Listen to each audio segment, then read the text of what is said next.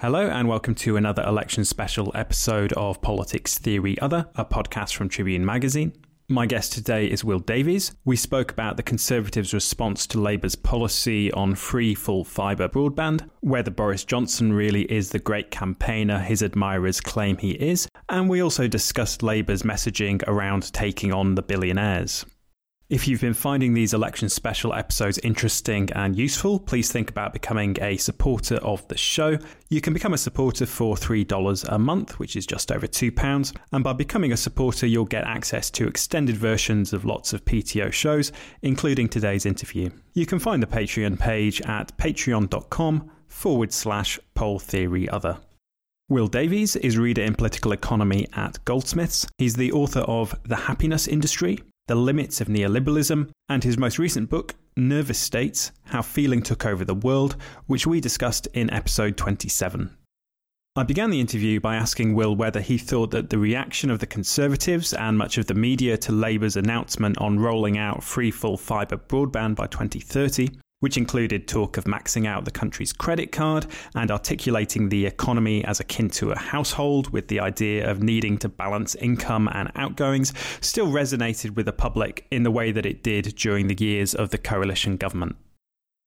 Well, I think one thing that's happened, particularly as a result of Brexit, um, but also as a result of the the lies that George Osborne told about the how austerity would work and how it would benefit the economy and benefit most people, uh, is that in some sense the whole notion of, uh, of, of, of economic rationality and of doing what is common sense with in relation to economics has has almost sort of departed our politics. I think, and mm. I mean the, the Conservatives are um, signed up to a policy that is expected to have a pretty disastrous effect on macroeconomic um, growth uh, over the next few years, which is Boris Johnson's EU deal, which uh, you know the, the, the models such as they are suggest that it will be significantly worse than Theresa May's and and and far far worse than remaining uh, in the European Union. So in that mm. sense, I think that those sort of familiar debates that that sort of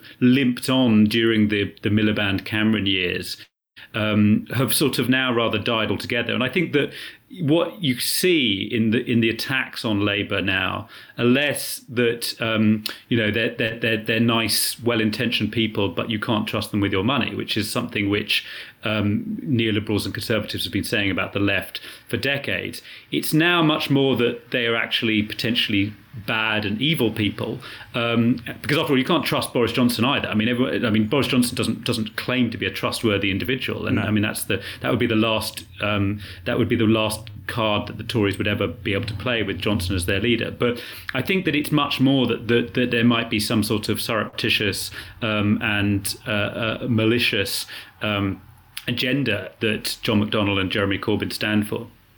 I mean, I think Richard Seymour has written about this idea of, of, of anti-communism without communists, mm. um, and yeah. you know whatever uh, John McDonnell and, and, Jeremy Corbyn are, they're not you know full-throated uh, communists, um, but presumably the calculation is that this kind of uh, language still resonates with people who remember the Cold War. Uh, that it's that it's that it's going to mobilise um, and affect the voting behaviour of, of older cohorts. Do you think that's that's reasonable? Because I think you know to many younger people it, it just seems um, absurd and bizarre.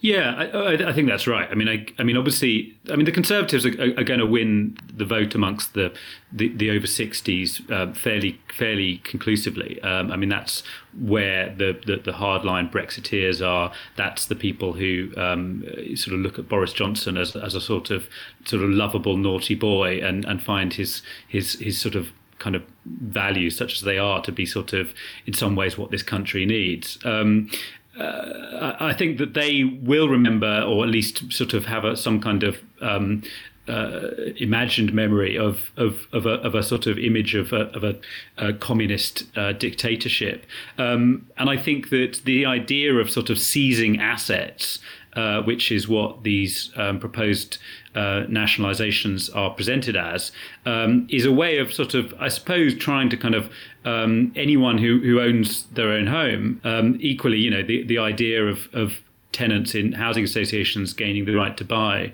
at a price that is negotiated on social grounds rather than on purely market grounds, again, is this idea that once you kind of mess with the market price system that you are on the famous road to serfdom, as, as Friedrich Hayek um, famously presented it as. So, I mean, that, I mean, you're right that anyone who's born since 1990 um, or even since 1980 has, has a very, diff- very, very little memory that this was ever even possible. But I think there is, there is a bit of that in, in going on here. Um, I think that uh, that, I think, plays probably better with their base than it does with, with, with some of the kind of swing voters that they're appealing to. But, I mean, I, I suppose that I mean, you know, if they're if they're looking for for the, for the kind of Blairite vote, the sort of the sort of enthusiastic New Labour voter, that they might think that these that these sorts of um, voters who might be swinging towards the Liberal Democrats uh, could be could be won over by by saying, you know, it's it, it's basically Corbyn or us, um, and look how big the divide is on, on, when it comes to sort of basic matters of property rights. I mean, that, that sort of 20th century playbook, I, I imagine, will be in will be in um, in, in the mix. Going back to that point on the, the nature of the Brexit deal, I mean, it, it looks like we're unlikely to see a great deal of talk about the, the Brexit deal, even though, as you say, you know, it's, it's in, in many respects uh, a pretty pretty dreadful deal and, and arguably, uh, well, worse than, than Theresa May's deal. But it seems to me that Labour is, is very much replaying the 2017 playbook, uh, which yeah, may turn out to be effective. But one of the consequences of that will be, it seems, that there won't be a great deal of scrutiny of that deal. Do you think that's a problem? Well, I think it is. I think it's a it's a it, it, it is a it is a problem, and I think that it's also um, something that um, the Conservatives are getting away with that to some extent at the moment. Um, I mean, the estimations by the uh, think tank UK and Changing Europe um, suggest that this is going to have a very significant negative effect on um, you know household income and public finances and so on. And I think that Labour, I think there must be something that Labour can, could, some gains for Labour in that. Mm. Um, if they can translate that into some of the kind of fiscal trade offs that are going to have to be made, given that probably people don't really trust Boris Johnson as far as they'd like to throw him when it comes to any type of uh, fiscal policy, whether it be about tax cuts or the NHS or anything like that. Um, so, whereas you know the very idea that maybe that the overall size of the overall size of the um, economy is going to shrink significantly as a result of this deal, I think there are probably lots and lots of people who could quite happily have, uh, you know, could could have cold feet about the whole thing. The problem is, of course, that once Labour get into a, an argument about uh, Brexit, I mean, the, the, the, current Tory line is that uh, you vote Labour, get two referendums next year. That's the sort of seems to be the kind of stock line that the Tories are, uh, are, are hammering away at. Um, and I think it's it is it is a diff- having a second referendum is, is always a, is a I mean, I think the, the policy is clear. It's not the policy isn't clear as, as as many of the commentators keep sort of claiming it that, that they don't understand it. Uh, but I think it is a it is a difficult sell, and I think that Johnson, at least as a as a campaigning tactic, he's got this idea of the oven ready deal. Is, is, the, is this sort of silly phrase he keeps using, um, and it has a certain sort of uh, clearly everyone is sick of Brexit. They mm. clearly realise that they must have picked it up from their focus groups how sick of Brexit people are, um, and ironically, given that that Brexit is a, is a is an idea that was born uh, on the Conservative backbenchers, was sustained over 30 years amongst these sort of weird sects of the Tory party, and then was then sort of unleashed on the country by David Cameron in, in, in 2016.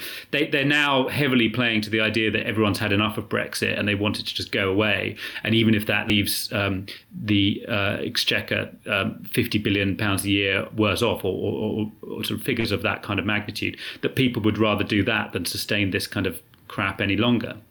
Is there also uh, a sense that, although there may be some uh, some short term pain, that in the long term that this will that this will nonetheless benefit the country? I mean, I presume that that's what some of the the the appeal to notions of, of the Blitz spirit and, and the Second World War, which we heard we, we don't hear so much now, but we did hear you know a few months ago that that is part of that narrative.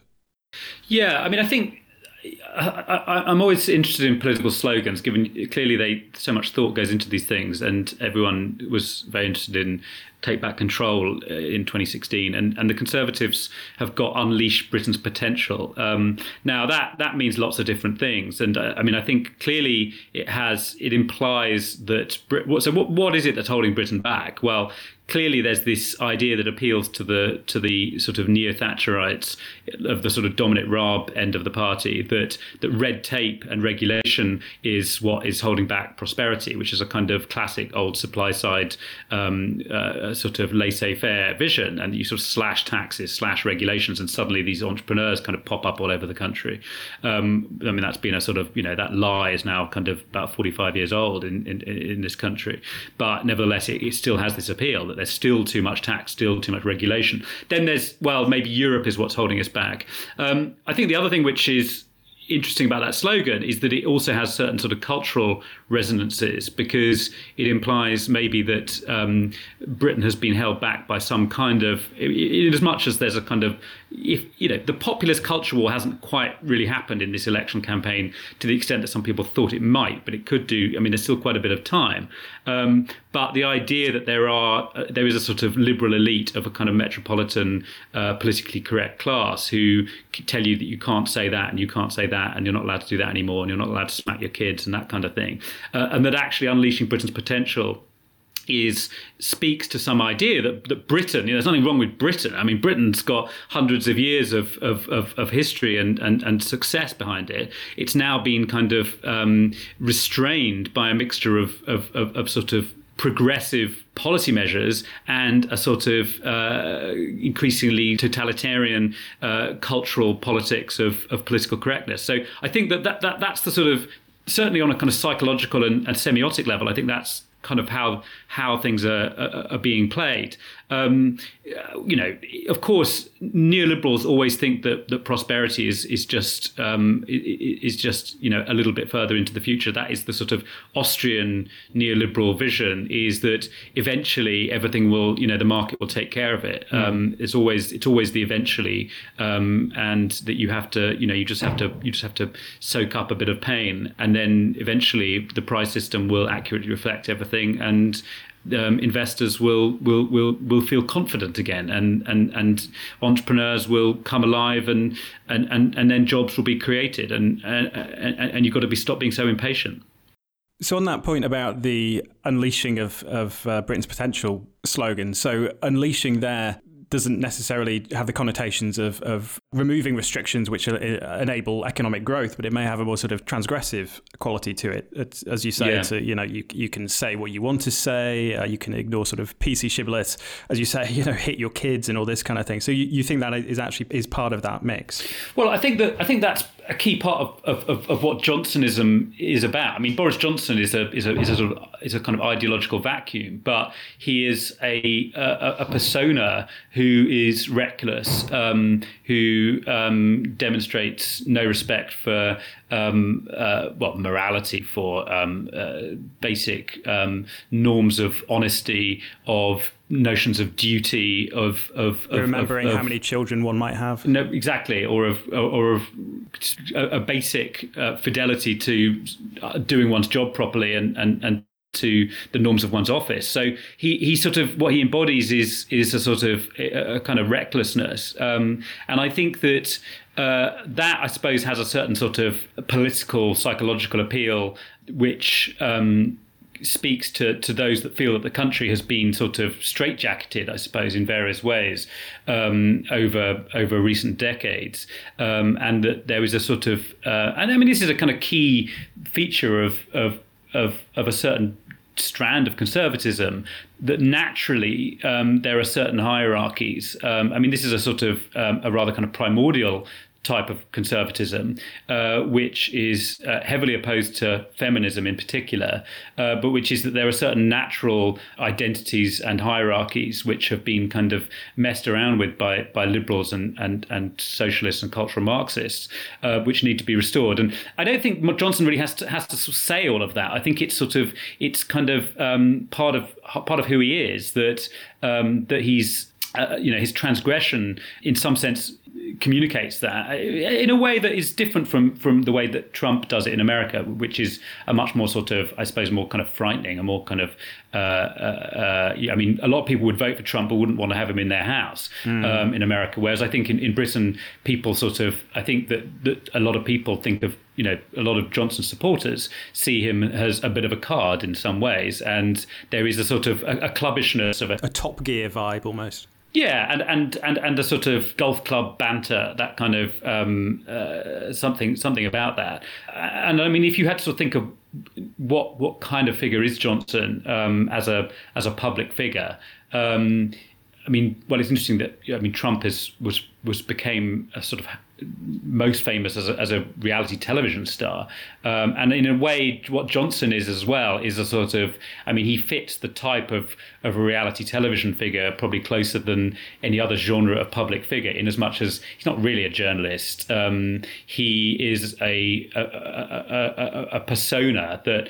Um, uh, there was this terrific piece of journalism by Simon Kuper in the Financial Times a few months ago about the Oxford Union Society and the mm, around about 1986, yeah. 87 that was published a while back. That basically all of the kind of today's kind of political celebrities on the right were, are in the story of, of Michael Gove and Theresa May and David Cameron and so on. And John it sort of talks about how Johnson kind of perfected Boris um, over the course of you know he sort of tried out this this this, this character rather as a as a um, stand up comedian does. Sort of develops you know what kind of person am I going to be for the audience, um, and over time kind of perfects it. And I, I think that's clearly what what Johnson is as, as a character having seen him, you know, out on the, the, the campaign trail over the last uh, you know week or so, he's very much talked up by conservative journalists as being this this excellent campaigner, the mm. the Heineken politician who can you know reach the parts of the country mm. that other politicians can't, and certainly an upgrade on on Theresa May in that respect. Um, I mean, I spoke to, to James Meadway not that long ago, and, and you know his view is that Johnson is, is the ideal candidate for uh, Labour to face because of his you know his background of, of privilege, um, mm. you know his in, inability to keep control of his of his id, and um, mm. uh, what's your view? I mean, how how formidable an opponent do you think Johnson is? Well, I mean, I think so. One of the things that I mean, politics has it's not that long ago that just getting a, a, a a political leader that was even recognised or heard of was was was quite difficult. I mean, you know, when you looked around um, at the both the Conservative and Labour front benches, there was there was sort of, you know, there were very few candidates that, that anyone had even heard of. So, um, what I think is um, sort of quite striking right now is that in some ways both Johnson and Corbyn, in both good and bad ways, are celebrities. I mean, they are they are proper celebrities in the sense that they, uh, and that's you know obviously a, a function of, of, of how our media perceives them as well, which is they want to go and sniff around their homes and talk about their private lives and all that sort of stuff. That's that's the media's job, not theirs. But I think that um, so I mean, no one could say there's no choice between these two sort of um, uh, sort of political icons, if you like, because they're, they're they're utterly different. And I can see why James would would say that in that sense, if you're going to, you know, if you're going to campaign for, for Corbyn and Corbynism, uh, the the difference could scarcely be more stark. I mean, I imagine if you know if Labour was was was led by someone who was less clearly defined, less clearly um, recognised, um, then they could just end up having all of their sort of all of the, the sort of oxygen just sort of sucked away by this kind of uh, sort of rambunctious, um, sort of out of control figure on the other side. Um, and he clearly, you know, Johnson keeps kind of having having these sort of confrontations with members of the public who uh, behave quite angrily towards him. Um, I don't think anyone would say that he's a particularly liked uh, figure. I mean, people might find him quite sort of uh, sort of uh, good to watch. That he's quite entertaining. Um, he he draws attention to himself, but people don't people don't like him. They don't particularly admire him. But I think that one of the difficulties for any political campaign now, when faced by a figure like Johnson, and this is clearly what the Democrats are going to have to grapple with with Trump, is that for, for curious reasons, these individuals who somehow have never really sort of claimed to be uh, morally restrained or, or, or, have any kind of conscience in the first place, it seems that people don't really kind of hold them to the same standards as they do other individuals. So it's difficult when uh, the fact that he's a liar and the fact that he is somewhat out of control doesn't really seem to do him much damage. So that that does produce certain types of of, of, of problem in terms of campaigning. And I think that probably I, am I'm, I'm not a someone who claims to have great insights into into how you into campaigning strategy, but I think that but clearly it means that that Labour has got to sort of not get diverted into sort of attacking him in ways that that, that simply kind of bounce off him the whole time. And I think mm. that um, you know, there's been a lot of discussion in this election, which, in a way that's never happened before, about you know, are the Tories doing deliberately sort of sort of stupid things with bad memes and and, and bad sort of campaigning tactics as a way of kind of eating up the, the conversation. Um, and they might be or they might not be, but either way, I think that the point stands that nowadays in contemporary campaigning, you can't just be going kind of relentlessly negative in the hope that that that that, that, that will sort of harm harm your opponent. Of course, he does have the newspapers on his side to to a sort of you know almost universally. I mean, in terms of campaign negativity, I mean, it, it, the Conservative campaign so far seems to be very sparse in, in terms of, of policy and does seem to be focused very much on trying to discredit, well, to, to further discredit Jeremy Corbyn. I mean, it's sort of surprising they have anything left in the locker to throw at him, given mm. just the relentlessness of, of the smears. Um, do you think that's that, that can be a, a, winning strategy for them to to not really have a very substantial offer? I mean, it looks like they're not going to release their manifesto until the last last couple of weeks uh, of the campaign. Yeah. Perhaps there'll be some surprises there, but the, clearly they're not going to come anywhere near to matching uh, Labour's spending commitments. No, no, sure. I mean, everyone's realised since Johnson got in uh, to number 10 and since he unleashed Dominic Cummings as his uh, main advisor, which took so many people by surprise, that the strategy was always going to be somehow trying to reassemble that 52% of, well, not reassemble 52%, but, you know, but to, but to, but to put, put Leave back together in some way. Um, and that um, you know, if they could do it, was clearly going to be a quite a a, a powerful uh, strategy, um, and it seems to be working reasonably well at the moment. Um, but it does mean that there is a kind of an absence of any um, uh, uh of any policy agenda beyond this to get Brexit done. So uh, the other thing about this unleash Britain's potential, which you, you keep keep seeing, is that they rely on the idea that politically and economically Britain has become sort of constipated, uh, that there is a, some sort of blockage going on, um, which is Parliament. It's uh, this sort of relentless. It's the it's the liberal elites of London um, that have sort of clogged up the entire uh, democratic and, and economic system, and that Johnson is is is. I'm not going to continue the constipation uh, analogy, but uh, but that um, that Johnson is, is, the parts that the politicians can't reach. well, there's going to be a sort of anyway. Um, but um, uh, you know, there's the, the, he's the, the, the, if you, you vote conservative, there is going to be this sudden sort of unleashing that's going to take place, um, and, uh, and, and then Britain's going to be back on track. Yeah. Um, and um, uh, uh, and so the idea, I think, which they're trying to present the people with, is that like we'll talk about policy once we've got this out of the way. So that this is not really going to be a kind of mm. policy election as far as they're concerned, because yeah. policy at the moment has been completely sort of hamstrung by this stupid thing called Brexit that someone came up with as an idea, uh, and, and, and, poor old Boris had to sort of go and sort it out. Um, and um, you know, if you can just back him, then he'll get on with sorting out policing and the NHS. Um, now, I imagine that you know clearly I mean, I, d- I doubt they've got any any real sort of haven't done any real policy thinking around any of these things anyway. I mean, when it comes to things like hospitals, we know that he just sort of plucks numbers out of the air. He says, "Oh, I'm building another 40 hospitals," and then it turns out uh, that actually some already accounted for money is renovating six or something.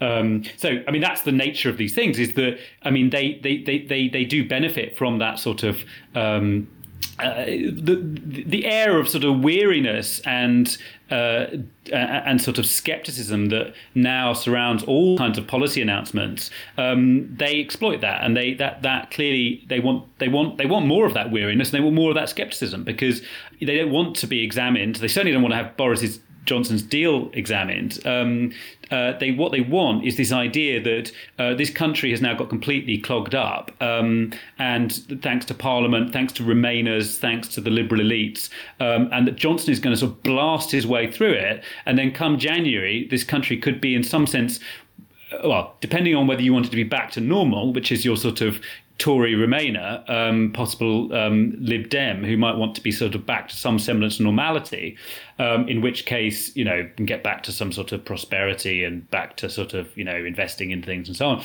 Or some sort of blasting through things and get back to some kind of pre-liberal idea of nationhood that that is the sort of I suppose the dog whistle that's being sent off to those um, people who who are sort of drawn to Nigel Farage. And I mean, you know, Farage picked up uh, you know thirty something percent of the vote in, in, in the European elections, and mm. those people they want a, a rather more kind of um, red-blooded idea of, of, of, what unleashing Britain's potential means beyond just getting through this this parliamentary quagmire that, that Johnson also is quite happy to talk about. So I think they're not they're not they're not basically offering themselves as a policy making operation at the moment. So it will be very yeah. interesting when the Labour manifesto comes out. Now manifestos now are hugely important to Labour. It was hugely important in 2017. It will be, if anything, even more important this time because, to be blunt about it, I think that I think now the sort of anti-Corbyn mood in the country, uh, outside of obviously his, the, I mean, I'm talking across the, the, the whole population, is now rather uh, more deeply felt than it was in 2017. Um, and I think that that means that policy needs to do even more for Labour than it did in 2017. Um, and Labour has got to get the discussion onto onto matters of, of policy, and that I think is probably something that, that Johnson will try to avoid happening. And regarding Labour policy, I mean, do you feel like it's it's sufficiently embedded within a broader narrative? It feels uh, that it's only quite recently that the Labour have brought out this narrative around around going after billionaires and, and actually naming specific billionaires who they, who they would try and try and mm. uh, try and go after. It feels like it contrasts quite starkly with the United States, where mm. um, you know somebody like Bernie Sanders, it's it's impossible to imagine Bernie Sanders speaking for more than thirty seconds without saying the billionaire class. You know, he's so mm. kind of relentless with his, his his message discipline. Is that is that a concern that you that you share as well? Well, I mean, I, I wrote I wrote a tweet when at the beginning of the campaign saying, does does this sort of going after billionaires? I mean, because the mean, Corbyn said there are 150 billionaires in the country, and I, mm. I maybe I phrased it badly because I said something like, um, "Would this resonate outside of London?" And I, what I meant by that was that where you know, if you walk through London, you can cross Tower Bridge and see um, these sort of high-rise condos where the top um, uh, apartment has a full 360 degree sort of view all over the London skyline. So we're mm. like like Manhattan. London is now becoming visibly and architecturally shaped by the private interests of people with uh, with with with you know who are sort of uh, maybe not billionaires as such, but people who are in the top 0.0001 percent. Uh, and there's something kind of monstrous about this um, in a way that certainly I sort of say. Uh, uh, but you know, does billionaire actually kind of look like the problem if you're in in much of the UK? And and, and many people on Twitter told me that I was being patronising and that this was actually, you know, that people are just as angry about billionaires anywhere else they are in London, you know, fair cop. But um, but the other point that I was making was that uh, in the United States, the, the problem of, of, of, the billionaire is actually something that dates back to the to the Gilded Age and and, mm. and, and, the origins of populism actually back in uh, the uh, uh late 19th century of, of what to do about the, the, you know the, the, the, sort of Rockefeller type uh, figures who s- looked like they were becoming more powerful than governments and, and in many ways were more powerful than governments partly because governments weren't very powerful in the United States at the end of the 19th century. So this discourse of of the sort of uh, the the oligarch and what to do about the, these kind of oligarchies and their threat to the American dream is is quite a long standing one in the states. Now, actually, it's funny because one the other thing I put in that Twitter thread was, um, but maybe it's very good at firing up the activist base. And it was funny while I was listening to your interview with Paolo Gerbaudo the other day, and he was talking about, you know, how different stages in a campaign, you know, there were different priorities, and actually, sort of firing up your activists at the beginning can actually be, you know, a very it, it, within a more sophisticated notion of messaging. Actually, unleashing processes of virality is something you need to do at the beginning because actually then you can get the benefit of people talking about things. So it may be that that that, that, that, was exactly what, what Labour was doing was talking about billionaires because they know that members of the Labour Party are, very angry about billionaires. It may not be that the your, the swing voter that they've got to uh, capture in order to get a majority is preoccupied with billionaires. That, that that swing voter might be more preoccupied with the National Health Service and education and the cost of living and the sorts of things that you know sort of centre left parties have spent much of the last um, uh, 30 years talking about. Mm. Uh, so it may be that billionaires is a, is a good sort of uh, area for, for, for, for, mobilizing people and for then getting them to, to go out and knock on doors and to share messages on Facebook and that sort of thing. In which case, it's it's a very it's a perfectly. I've got I, have got nothing against politicians attacking billionaires. It's just a, a sort of an empirical question about where, you know, whether that's where uh, you know whether that should be central to a strategy or not. One point that I saw somebody making about that, there's a question of, of, of plausibility about about going after after the super rich. Um, you know, having lived in a society that for you know so long has has uh, you know been set up to to service the needs of, of the top you know 0.1 percent or whatever it is. Yeah. Well, I mean, again, it's a question of, I mean, maybe the, the, the semantics of billionaire or millionaire is, is, is, is kind of splitting hairs. I don't know. But, um, I mean, um, you, uh, I mean, it's, it, it's, it, the, naming Mike Ashley, I mean, this is sort of, mm. this is in many ways uh, classic populism, and uh, it, it, might be a it might be a quite a smart kind of populism. So it may it may be the right thing to do. Again, I I, I simply I, am posing the question not because I think it's a bad idea. I just I, I, assume some people think this sort of thing through, and they they they, they come to the conclusion that it's that it's that it's going to be a, a potent message. Um, uh, I think that um, you know if you're taxing a very small number of people, um, or you're preventing a very small amount of, of, of tax, ev- tax evasion by a very small number of people, um, then obviously that's not going to be very fiscally significant, but it might play uh, quite powerfully as a type of populist naming of a of, a, of, a, of an enemy elite of some kind. Um, whereas actually, um, it may be that actually you know, if, you, if you're raising taxes amongst a much larger number of people, then of course that can have a much bigger uh, fiscal effect. So, um, I mean, the one percent, incidentally, I mean, is, is to, to be in the one percent, you haven't got to be, you haven't, certainly haven't got to be a billionaire. I mean. Um, uh, it, uh, I mean, there are some. I mean, there are some doctors doing maybe some, you know, private healthcare in addition to working in the NHS who would be in the one percent. I mean, this isn't. It's not. It's not something which is particularly uh, exotic in terms of sort of. It's not something which is completely outlandish, like being Jeff Bezos or something like that. Um, and you know, putting up the, uh, the, the, the, the standard income rate of tax, the, the, the, current top rate of tax, would would raise um, uh, more money from that from that um, section of society. One thing that we saw a lot of after after that messaging around billionaires was people on the left on social media trying to get across the difference between millionaires and billionaires and, and just point out what a colossal difference it is in terms of terms of wealth and that uh, it's not easy to to sort of immediately grasp that. And I mean, presumably people were doing that in part because their perception is that a significant part of the population think it's kind of not implausible for them to become millionaires. And does that speak to the kind of uh, the, the general sort of dominance of notions of, of social social advancement that are quite unrealistic? That you know, for the most part, people are going to be remain in the social class within which they are they are born. Well, I mean, it, it's certainly. I mean, I think that the, the idea of, of, of social mobility and, and, and meritocracy are clearly uh, key neoliberal um, ideologies. Um, and uh, it's also the case that they become more plausible where inequality is lower, because obviously, if inequality is lower, then mobility doesn't have to be as great in order for people mm. to end up with considerably different sorts of um, uh, kind of jobs and, and, and, life chances and so on. Um, so as inequality has risen, uh, particularly as a result of of, of, of financialization and uh, the the Piketty effects of assets growing faster than incomes, uh, asset values growing, growing faster than incomes, um, then in a sense the meritoc- the, the dream of meritocracy and, and social mobility becomes less and less plausible over time.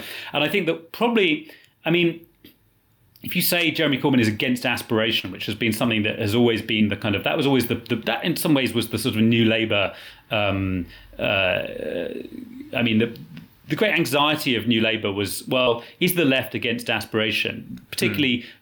Take something like the sell-off of council houses by Thatcher in, in the 1980s. Was there were a lot of people uh, who were working class who bought their own ha- council houses um, and were able to uh, take or felt that they might have been taking control of their lives in ways that um, needed to be uh, respected and made a centerpiece of a of a of a, of a left wing uh, policy. That was the sort of the, the kind of new Labour mentality is that aspiration should be a core value for the left. This was um, something that many new Labour um, thinkers and, and not just the sort of you know those who it's easy to kind of uh, sort of hate on like Alan Milburn and so on, but But, you know, there were some quite thoughtful ones as well who also sort of were trying to think this sort of thing through in terms of what, what this might might might mean. Uh, but I think that it's become something that has become. I mean, right now, what would aspiration mean? I mean, even if you're even if you're you're doing a, a, degree at the at the most elite university in this country now, which is the LSE, uh, um, you know, and you, you're, working to get, you want to make as much money as possible. You want to improve yourself and so on. You want to get a, a first in financial economics, and then you want to.